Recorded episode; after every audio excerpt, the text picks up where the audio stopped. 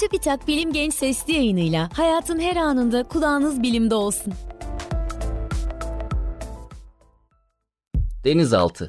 Kim, ne zaman icat etti? Jules Verne'ün Denizler Altında 20 Bin Fersa adlı romanını okudunuz mu? Kitapta 1860'lı yıllarda dünyanın dört bir yanında nedeni bilinmeyen bir şekilde soğuk sulara gömülen gemilerin bir deniz canavarı tarafından batırıldığını düşünen denizcilerin bu canavarı bulabilmek için atıldıkları maceralar anlatılır. Bir süre sonra denizciler gemileri batıranın aslında Kaptan Nemo yönetimindeki Nautilus adında bir denizaltı olduğunu öğrenirler.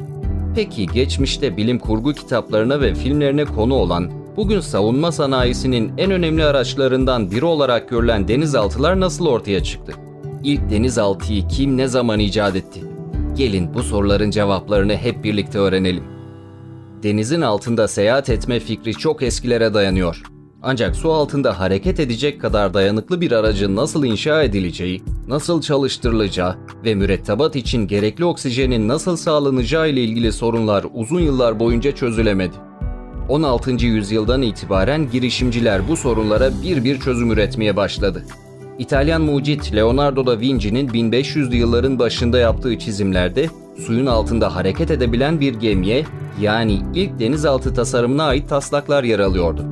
1573 yılında İngiliz matematikçi William Bourne tarafından yapılan deriyle kaplanmış ahşap çerçeveli denizaltı tasarımı ise günümüzdeki denizaltılarda da kullanılan safra tanklarına dayanıyordu.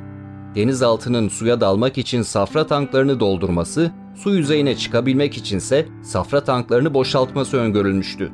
Ancak Bourne'un tasarımı çizim aşamasını geçemedi denizaltı tasarımını uygulamaya dönüştüren ilk kişi İngiltere Kralı 1. James'in sarayında çalışan Hollandalı mucit Cornelius Drebbel oldu.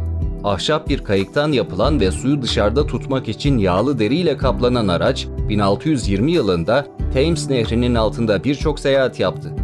4-5 metre kadar dalabilen denizaltıda görevli 12 kürekli mürettebat için gerekli oksijense potasyum nitratın ısıtılmasıyla sağlandı. Askeri amaçlarla kullanılan ilk denizaltı ise ABD'li David Bushnell tarafından inşa edilen Turtle yani Kaplumbağa isimli denizaltı oldu. 1776 yılında su altına dalan 2 metre yüksekliğindeki Turtle meşe odunundan yapıldı. Hindistan cevizine benzeyen şekliyle dikkat çeken bu tek kişilik denizaltı elle döndürülen pervanelerle çalışıyordu. Turtle üst kapağındaki uzun vida mekanizması sayesinde zamanlı bir bombayı düşman gemisine yerleştirebilecek donanıma sahipti. Ancak herhangi bir gemiyi batırmayı başaramadı. 1800'lü yılların başında buharlı geminin öncülerinden biri olan ABD'li Robert Fulton, yüzeydeyken kanat ya da yelken benzeri yapılarla, suyun altında ise elle çevrilen pervane ile yüzdürülebilecek bir tasarım geliştirdi. Nautilus adını verdiği denizaltı ilgi görmediği ve kullanışlı bulunmadığı için hiçbir zaman suya dalamadı. Ancak başta bahsettiğimiz gibi Fransız yazar Jules Verne'ün Denizler Altında 20 bin fersa kitabındaki denizaltıya adını verdi. Denizaltıların ilgi görmesi için elle çevrilen pervane dışında bir enerji kaynağına ve gemilere karşı kullanmak için etkili bir silah ihtiyacı vardı. Bu unsurları bir araya getiren kişi ise İrlanda asıllı ABD'li mühendis John Holland oldu. Holland 1881 yılında suyun üzerindeyken benzinli motorla, suya daldığında ise elektrikli motorla çalışan Finian Rem adında modern bir denizaltı icat etti. Çalışmalarına devam eden Holland, emeğinin karşılığını aldı ve ABD donanmasına 15 metre uzunluğunda 3 adet torpido taşıyan USS Holland adında bir denizaltı sattı. Ardından birçok ülke için denizaltı inşa etmeye devam etti. 1950'lerden sonra denizaltılar nükleer enerjiyi kullanmaya başladı. Günümüzde her dalışta birkaç ay suyun altında kalabilen nükleer denizaltılar, içme suyu ve buz yapmak için gerekli donanıma sahip olduklarından yalnızca yiyecek stoklarını yenilemek için yüzeye çıkıyor. Denizaltılara dair ilginç bilgiler Modern bir denizaltı 2000'den fazla mühendislik çizimiyle tasarlanır ve 7 milyondan fazla parça kullanılarak inşa edilir. Denizaltılarda pencere bulunmaz.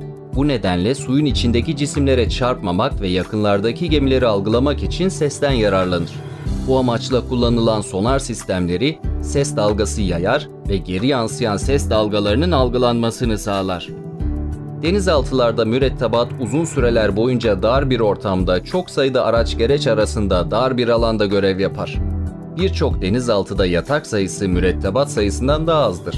Bu nedenle mürettebatın yarısı uyurken diğer yarısı çalışmaya devam eder. Bilim Genç sesli yayınlarını SoundCloud, Spotify, Google ve Apple Podcast kanallarımızdan takip edebilirsiniz.